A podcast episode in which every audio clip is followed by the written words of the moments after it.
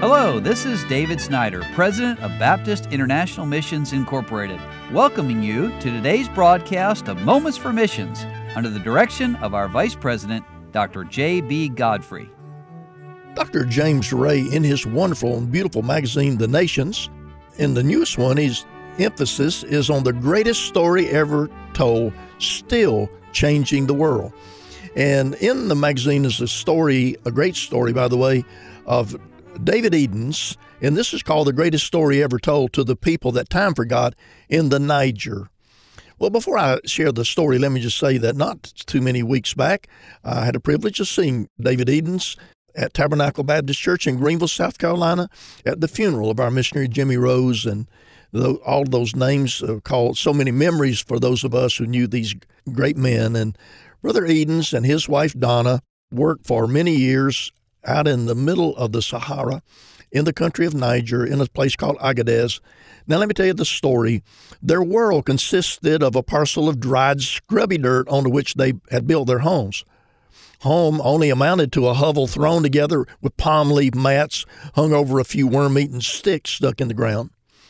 Around this hovered a group of sheep or goats. That was the source of their livelihood. Their lives were stories of hardship and struggles for sheer survival. Etched in their faces were deep lines and furrows put there by years of lashing sand and heat. The people of the Niger would live and die only to be buried at the end under the sand and rock without much notice. When in time the blowing dust would obscure their graves into the unforgiving landscape, no one passing by would even glance at the spot where they had been laid. Their bleak tents were cheered only by battery radio, which was a prized possession.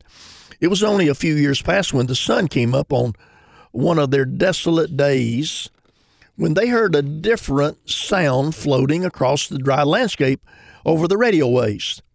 They heard for the first time the voice of the missionary proclaiming a message of hope and redemption. Amazing. Beyond their life of struggles and hardships, there was a place called heaven. Now, when death came, it would not be the end, but the beginning, all because God, who made the desert and the world, had sent his Son. In addition to this was the promise that God loved them and would come to live in their hearts and tents now. This God was unlike any other. The pagan gods who held the people in bondage for centuries never claimed to dwell with them or to love them. Those gods were hard taskmasters who only demanded works and tedious servitude. Jesus, God's Son, and God Himself would be their friend and companion every moment of their lives and beyond. The humble people of the Niger would never see kings' palaces, but they could see the king himself if they would believe. Yes, the blowing sands might cover their unmarked graves, but the Creator God would engrave their names in the eternal book of heaven. True, future tent dwellers might never know that they had ever lived, but the Creator Himself would say, I know thee by thy name. I have loved thee with an everlasting love, and loving kindness have I drawn thee. Well, that's the message that we missionaries take all over the world. And out in that part of the world, Jesus is called Isa. In other places, he's called Jesus or Yesu or Jesus. But we all know him, if we're saved, to be the Son of God, the Savior come from heaven, who gave his life on the cross of Calvary. We're so thankful for missionaries who are willing to take that message around the world.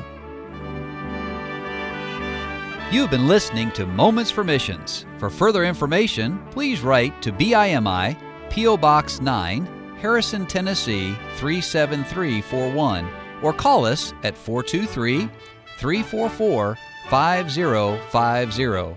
Or you can visit us online at www.bimi.org.